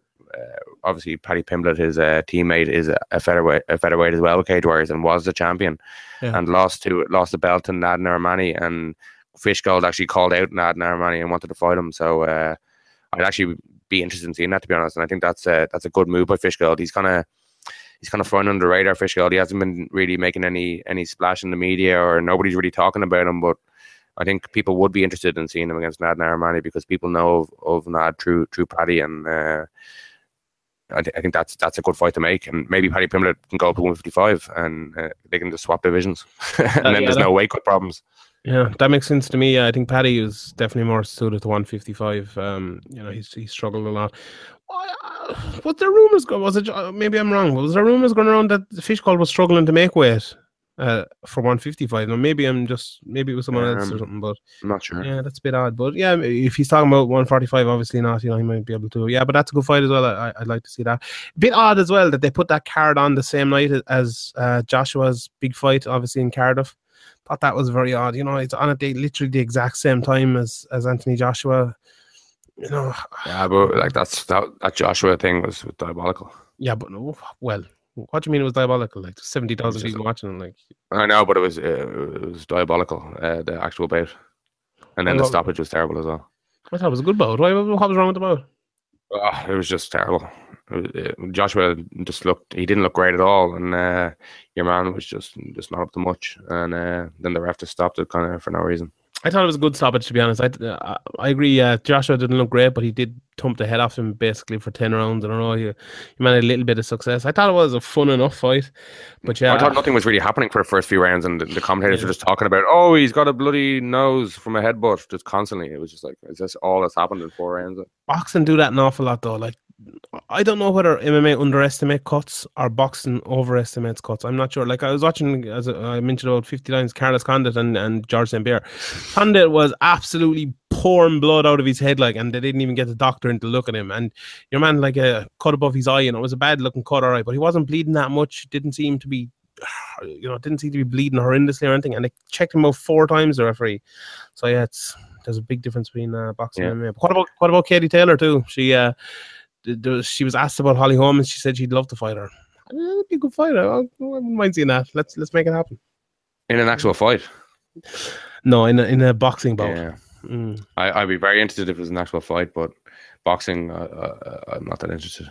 Why not? Uh, just, I Holly think Katie Holm's, uh, Taylor would destroy her. Why Holly Holm's a 17 time world boxing champion. World champion of Albuquerque or something, though, isn't it? Yeah, she like had it? what was it like 95% of her fights in boxing were in Albuquerque, weren't they? So yeah, that's uh, that's true. Right, let's let's move on to the questions away from the Hold on, wait, wait, before we, we did Ryan Bader against uh, Linton Vassell in, in Bellator this weekend as well. Really? That's happening? Jesus. Okay, who's who's winning that one? I think Ryan Bader will win, but, but Vassell looked good in his last one. He, he beat McGeary with a choke, like, and he, he, he cut through through McGeary's game and his ground game with ease. He looks to looks to have made improvements, and since he lost that uh, decision to to Mo Lawal a couple of years ago. But um, Phil Davis is also on the card fighting an undefeated uh, Brazilian 10 0 Leo Leite. Uh, Zach Freeman, who knocked out um, Aaron Pico, is fighting Oh, yes. Saad Awad.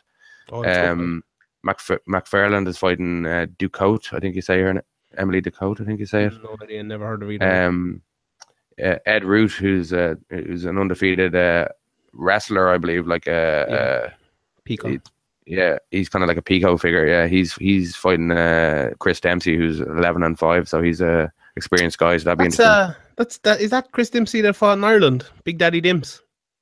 um, oh yeah, it might be actually. Hold on, let me double check that. That's fucking knowledge there for you. There's knowledge. I wanted uh, when I was doing that uh, for like. Yeah, he he he, he uh, yeah he did. He fought um, he Ah. fought Ilir Latifi and got destroyed in in Dublin.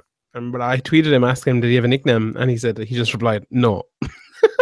So yeah, that's uh, yeah, that's that's not a bad card. I didn't even know what was happening. It's Yeah, no, it's Bellator, card, um, Bellator's prelims are actually now we can watch them here through the Bellator app, but um, Yeah, not the main card, not not the main card yet. an app like can we not just get it on like a, a, a, an internet stream or like a, a TV?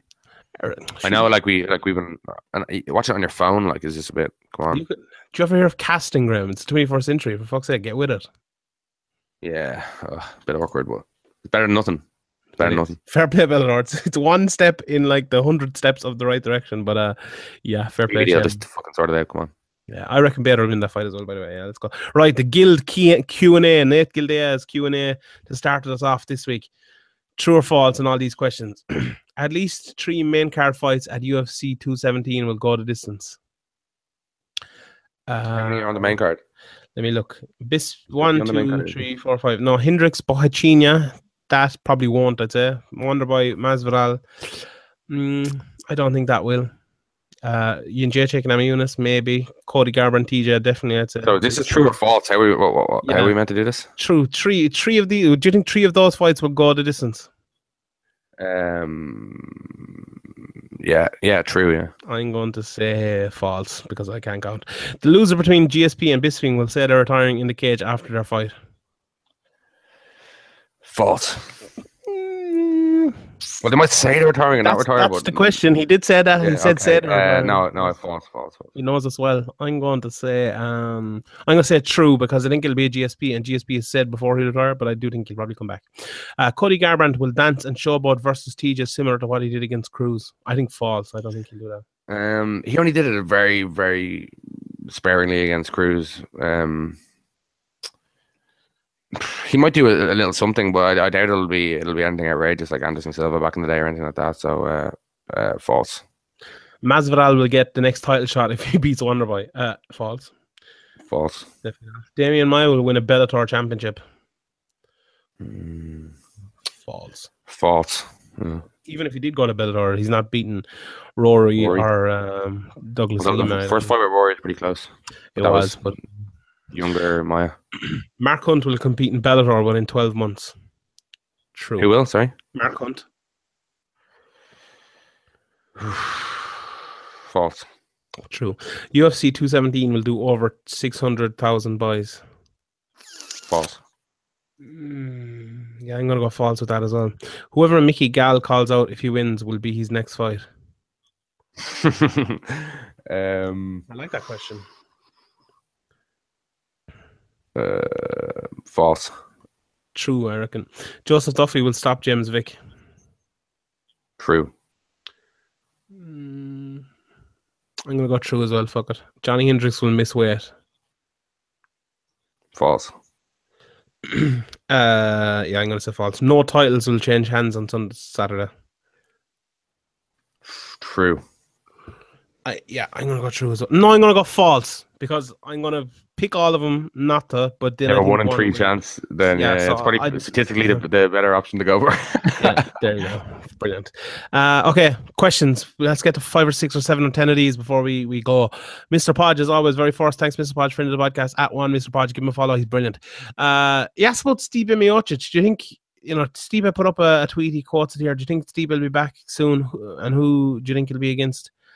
This is this is a tough one because Cain is going been to go rumors about him. Cain, but Yeah. Cain, like he hasn't fought in so long, and when he did fight, he lost, and that was several injuries ago as well. And he didn't look he didn't look good in that in, in that fight. Um, although a lot of excuses were made about uh, the altitude and stuff, even though all, all the fighters were fighting at the same same place. But um, yeah, well, like if McGregor doesn't end up on this on this UFC two one nine, is it It- this thirtieth Yeah. of December card, then either Stipe or or Daniel Cormier would, would kind of have to be on it, wouldn't it? If it's going to be one, this massive card they they want it to be. Yeah, we've someone asked a question about that as well. And I suppose, do you think that that is who who'd be the headliner of that card? I don't think it'll be McGregor. It could be like, but I It think could be like you never know McGregor, but um, if it's not McGregor, then Stipe versus Cain maybe, or Stipe versus somebody anyway. Uh, if Cain can get fit enough to, to make to make through a camp, make it through a camp, yeah, uh, or uh, Daniel Cormier and Gustafsson. I don't think either of them are booked yet, and I think that was a really good fight the first time, and I, I think that that makes sense to make that. But it, I don't know, Oezdemir might be uh, sneaking in there. I don't think he sells anywhere near as well as uh, Gustafsson though to the casuals. Uh, Mr. Podge again, thoughts on instant replay? There's a thing about uh, New York Athletic Commission uh, adopting instant replay. Yeah, should be there. Should have been there for years. Hmm. I don't think it should. I, I just, I, I, I like the official to be the official. If there's something dead on, like if the official makes a mistake, fair enough. If it, like if it's something like in soccer, like goal line technology or whatever, I think that's grand. But I don't like this. Going back, we look at a camera, we'll see what happens. I think there should be a guy who can like just kind of buzz the ref or whatever and be like, "Here, there's an egregious, uh, so something egregious has been missed here," and then Yeah. they can go look at it. But obviously, not like everything that happens. Oh, did he grab the cage? Did he grab the the shorts? Did he poke him in the eye on purpose? Did, did was he hitting the balls? Like, I don't think you need to do it every time, but I think if there's something egregious happens that you miss, like somebody like maybe like the Urijah Faber Rivera fight where he got poked in the eye really badly and then TKO'd a second later, or like with Ponzinibbio and, and Gunnar Nelson, something like that. Like, you know, something like that, it, it needs to be there and it should have been there already. But I definitely don't want to, to see uh, fights stopping and starting every every 30 seconds for for checking on certain fouls if, if guys are claiming fouls when when they when they uh, haven't been failed, like uh, certain Josh Koscheck likes to do. I just think we need better better referees and have the good referees doing better fights. Uh, yeah, There isn't very many referees to go around though, and there's so many shows now. Yeah, I know, I agree, but I don't think I don't think this is the answer, to be honest. Um, yeah, uh, the underscore Irish Kieran, fin of the podcast. Wonderboy versus Covington next. What do you think about that? I I don't think that's good, to be honest. I'm not. su- I, I hmm, it'll either be a, it's a terrible matchup for one of them. Either one of them's getting wrestled to the ground and laid on for three or five rounds, or one of them's getting knocked out pretty pretty quickly. I, hmm, I think Covington Covington could win that fight, even though Wonderboy's takedown defense has um, done him very very good. I don't know the, the range and the, and the understanding of distance that Wonderboy has. I think would be way too much for for a rudimentary striker like like Covington.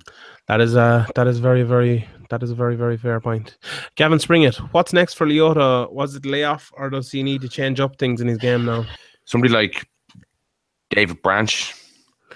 Um, Hmm, I don't know. Yeah, maybe Branch could take him down as well. Just give him yeah, give him someone terrible. Like I don't know, what about Uriah Hall? I know Uriah Hall can hit pretty hard, but probably knock him out. Probably knock him out. Yeah, I don't know. Someone smaller than nobody him. wants to see that though, do they? Yeah. Johnny Hendricks. I'm telling you, Johnny Hendricks is the fight. I, I think Johnny Hendricks is, is just I don't just don't think he cares anymore. So Yeah, uh, finished, I, I think he's finished. Yeah, I think uh, I think he might be done after, if he loses this fight. He might just call it quits. Uh, at era twenty four seven, Aaron Cullen is Colby Covington going to make it welterweight great again? I de- he definitely has that Donald Trump vibe about him. Like definitely. he does like he, he just does uh stuart hayes uh asks what current fighter do you think would transition over to wwe best he thinks uh Yoel Romero would make a great heel he's at stu underscore Connor would obviously be. yeah he probably would let me think if there's anyone else um you wouldn't do you know who'd make a good one um what's his name um Hick Diaz, do you know him? They'll they love like, lads like that, you know, like Oh, Jason Knight. yeah, Jason Knight, yeah, he'd be really Hick good. at Diaz. that, so. so or Demetrious Johnson be a good luchador, like he'd be real good, you know, be very lively and jumping around the best. He'd go mad altogether. But yeah, actually, Tom Lawlor, there you go, Tom Lawlor be the best because he actually He's he's done a bit of that already, hasn't he? Loads of it, yeah. So there you go. That's that's the true answer. Daniel Mannix at Mannix knows. What's your most heartbreaking moment as an MMA fan? Um, I don't know. Um, do you have any, any in mind? I remember, well, well, yeah, I suppose I was as a fan. I was sitting there in the crowd at UFC Dublin when your man, do you know Donovan, Donovan, he got knocked out, and he was just like laying on the ground, Cody, like he's no, yeah. yeah. Cody Donovan. He just was like laying on the ground, face down. For it was only for maybe like thirty seconds something, but I was like, oh fuck it, just felt really bad. Like I don't know why. Uh, I, I he got up and he was grand and everything like and. But I don't know. That that moment, I was like six in my mind. I was like, Jesus, he's just lying there face down, like absolutely Yeah. fucked up. When when Anderson broke his leg on that Yeah. kick, it was pretty it was pretty sad. It was him just screaming in pain and his leg just like spaghetti underneath him. Like it was it, that was pretty bad for for a legend of the sport. Yeah. Um, It really no, there's not that or um, not that many really come to mind. Like uh, it's kind of sad when like you see BJ Penn getting the shake out of him repeatedly and people like that. But uh, an actual like you kind of half expect it nearly, so it, it's not that shocking. But the Anderson Silva thing was kind of a shock as well. Like you, you definitely weren't expecting like his leg to break on a leg kick. Like it only happened really, I think, once in the UFC before to uh, what was your man's name from the Ultimate Fighter? Cody Corey Yeah. Corey Hill. Corey Hill. Yeah, and that actually brings to mind as well. Like he he has died since you know a lot of people have died. Obviously, Joe Carvalho being the biggest uh biggest example for us. You know that's obviously heartbreaking more than any of the other things. Like so, yeah, it's Yeah, that was that was. Yeah. Yeah. that's I actually wasn't there for that at the time. Uh, Yeah. I don't really feel sad. Like when, when guys win, it's just kind of like when guys lose, it isn't that big of a deal. But when something kind of like a broken leg or somebody dying happens, obviously that's that's much different. yeah, hundred percent. Yeah, uh, Sam at Sam not Samuel. He asked us about RDA and Lawler. We'll definitely uh, come. Mm. He asked us about that, but we will come to that closer to the fight. I think it's it's too long to go into it now. Uh, Jack Durges at Mister Jack Durges. Uh, if Hendricks loses or misses weight next weekend, does he get cut? I think it probably does. Um, well, how much money is he on? It probably Okay, depends on that, really. he's lost now in his last he's lost one, two, three, four, five of his last seven. He did beat Yeah. Hector Lombard two fights ago. It depends how bad he looks. If he looks terrible, it could be the end for him. Yeah. Jack Sturgis also asked, and this is a good question. With Spotlight on 170 at the moment, who do you think is the next champion? That's an interesting question. Uh, Hmm. Robbie Lawler's up there, Wonderboy, Maia, Masvidal, Dos Anjos, Condit, Covington, Till, Cerrone, Ponzinibbio, Magni, Usman. Um, it's a tough one. Uh, it could be Till. It could be Till. I don't think so though. I think he needs a, a little while longer. Um, it's a really Ah, tough yeah. one. There isn't, you know, I think Usman need, needs a little while as well. I think these guys are. It'd be too quick for them if if, if Taylor or Usman were to get a title. But I think in a couple of years, those guys are going to be going to be very very top level. I think a bold outside shout might be Robbie Lawler. If he beats RDA in that fight and goes in against Woodley again, doesn't get caught early, I think he might be able to get him. Mm, he's taking a lot of damage though. Yeah, he has. But is Woodley Um, going to come? Like, is Woodley fundamentally changed as a fighter now that he's not going to come out again hitting, you know, hitting lads like he, Yeah. he did against Lawler? It's tough to I know. don't think I don't I don't think I don't think uh, Lawler is going to do it. I don't think Wonderboy is going to get a title shot anytime soon. I don't think Maia is either going to get a title shot anytime soon. Masvidal, I don't think so. RDA, I just think he- he's good everywhere, but he's he, he's just undersized. And then Condit, I think is, is, is- he's kind of got one foot out of the game. He's not the, he's not the the guy he used to be. We talked about Covington. Then you, then you start getting to Till and Ponzinibbio and Usman and people like that. So. Yeah, it could be. It could be Taylor Usman. but, You know, it could be two or three fights. It could be eighteen months away, like before Woodley loses that belt. Uh, maybe Usman is the answer. You know, maybe that is it. Could be Conor McGregor. Conor, oh, for fuck's sake! You swear you fucking had a business interest with him or something. You swear you're bringing out a film with him or something. You know, for fuck's sake. Fucking biased. Would you be all that surprised if Conor fought Woodley uh, after Tony or after the, the next one? I No, but I I would be surprised if he beat him though. I don't think I don't think he'd beat Woodley to be honest. Okay, Andy Hall at Bootneck Andy. What's your dream fight of all time that never came to fruition? My- my- GSP and Anderson. mine was Jones and Anderson. I always wanted that fight. I know it probably would have been a smashing for if Jones would have smashed him like, but yeah, that was that was always my one. I Brock I, and Fedor as well. What about that? I, no, no. GSP and Anderson was the one I wanted to see for years. Yeah, I, I, do you know what fight I kind of still want to see? Uh, Frankie Edgar against Conor McGregor. That's I'd love to see that fight, but yeah, that's probably never going to happen now either. But uh, yeah, maybe maybe it will. All right, one or two more. Uh, Varpality, Andrew Pearson. Where does the winner of Wonderboy and Masvidal stand in the division? Do they fight another young gun like Till Covington or Usman? I think I think they probably do. I don't think they're getting a title shot either of them anytime soon, to be honest. Woodley seems to be out until the new year, early new year, but there hasn't been much talk of who it's going to be. Maybe Covington's kind of made himself the front runner nearly, um, but I think it's too early for him. Uh, there's no real outstanding, outstanding pick that you think is overdue, but they could go a number of ways with, with Woodley. Yeah. Okay. All right. Three non MMA questions to end us off. So, uh, favorite craft beer from Kieran Sherwin at Sherwa ICW. I don't even, I don't even know. I don't even hmm. drink. Well, if I drink it, I never know the name of it. I can never remember the name of it when I go to order the next pint in the pub. Yeah, I, I drank the Hardy Bucks craft beer. I don't even know if that's out anymore once, and that was nice. So that's my answer. I the time I remember myself and you and Botter when drinking pints and stuff above in Dublin. I had a pint of their craft beer, and it was the most disgusting shit I ever drank in my life. It was rotten. But yeah, I wouldn't. Heineken is my favorite fucking craft beer. That's all I want. Harp. Uh, Johnny Byrne at MMA Takeover underscore. What's your ideal carvery dinner? Say it again, sorry. What's your ideal carvery dinner? Um, I haven't had a carvery in ages. I'd probably go. Uh, uh, I'd probably go chicken and ham, just both. Chicken and a carvery. Ah, here. You need Yeah. like something. You need Turkey- some carved. Yeah, Turkey's too uh too dry. Chicken's better than turkey. badly cooked turkey. Get Patrick Sheen cooking you a bit of turkey. That man will fucking cook a beautiful turkey. I'm telling you. Fair play to him. Send, send them down. I'll, I'll gladly eat it. Yeah. Uh, my, at a carvery, you know, I definitely go for a bit of beef. I like a bit of beef at a carvery. Oh, delicious. Very nice. Last question. So Turbo Twist 986. Um he asked me about the man cave that I'm giving update. Haven't been haven't talked about it in a long time. What have I done to the man cave?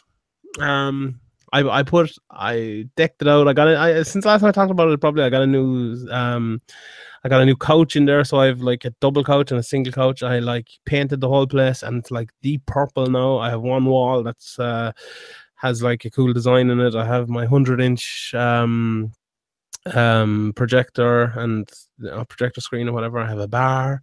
I have two fridges now because Patrick brought over his fridges there. I have like fifteen hundred watts uh, stereo system, stuff like that. Popcorn machine. There you go. What else do I want in it? I don't know what else I want in it. Send me stuff. So if people need to send me pictures. Someone who was it? Was his name? Um, Johan sent me a, a, a picture of Conor McGregor. I have that in there as well.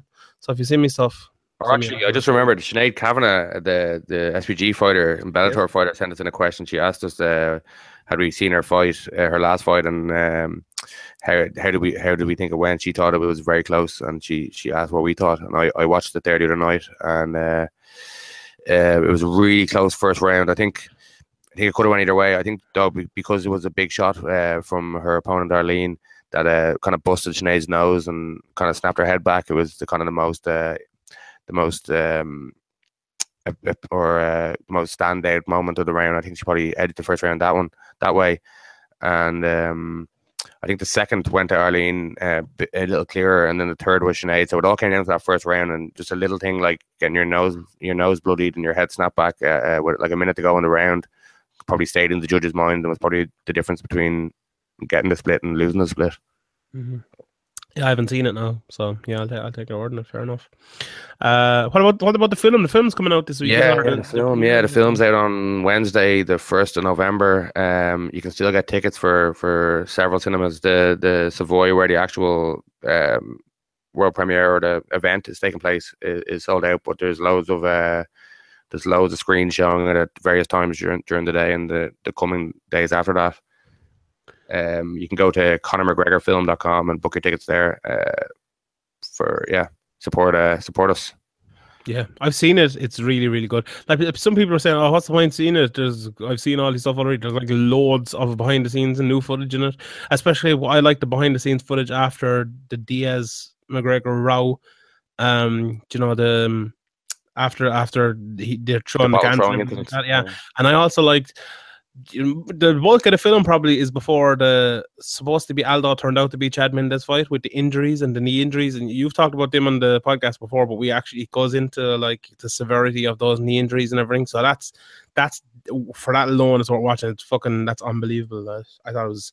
I, I said I think it's the best MMA documentary ever made by a mile. It's you know it's brilliant. Fair play to you. And I wouldn't. I if it was shit, I'd say it was shit because I don't like you and you're a bit of a prick. Like, Uh, uh, yeah, one of the, one another good bit is where uh, Dana and Lorenzo come to the, the, the Yeah. house to tell Conor that Aldo's out. Mhm. It's kind of funny, a funny scene, and Arnold Schwarzenegger coming to the house as well is quite funny. And there's a few funny, lighthearted bits, and then there's obviously serious bits with the the fighting and the the injuries, and just I don't want to give away too much. People obviously want to don't want everything spoiled, but uh, there's there's loads of loads of behind the scenes stuff. I, I've seen people people tweeting and talking on Facebook and Reddit about. Oh, I've seen all the Conor McGregor stuff uh, already, and you haven't. uh, but you haven't. You, you- there's loads of new stuff. The no diggity bit was my favorite bit. That was just that was my favorite bit. Watch out for that if you're going to see it. No diggity. It's my favorite bit of the film. That was excellent, excellent, exceptional filmmaking. Watch out for the severe MMA wife beater as well.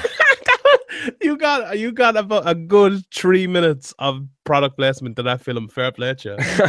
At the very start as well. I love it. Brilliant. But yeah, fair play to. Uh, anything, anything else you want to pimp out on that, or anything? It's on in Limerick as well. People go go down, call into me, take me to, with you to see it in the in the cinema. Um, we got to see it in Limerick, so yeah, it should be Yeah. should be fun. Go over if you want to buy that T-shirt Conor McGregor was wearing. SevereMMA.com forward slash merchandise. You can buy that there. You can follow me on Twitter at Sean Sheehan BA. You can follow Graham at SevereMMA. Go over and like our Facebook page as well and our Instagram. Andy Cowan is doing a lot of stuff on Instagram recently. Go to our YouTube as well, youtube.com forward slash severe art. There's interviews from Cage Warriors from last week with Chris Fishgold. Oh, no, not Chris Fishgold, but other people, Molly McCann and a few more as well. Uh, Sean Betts and the lads were over there.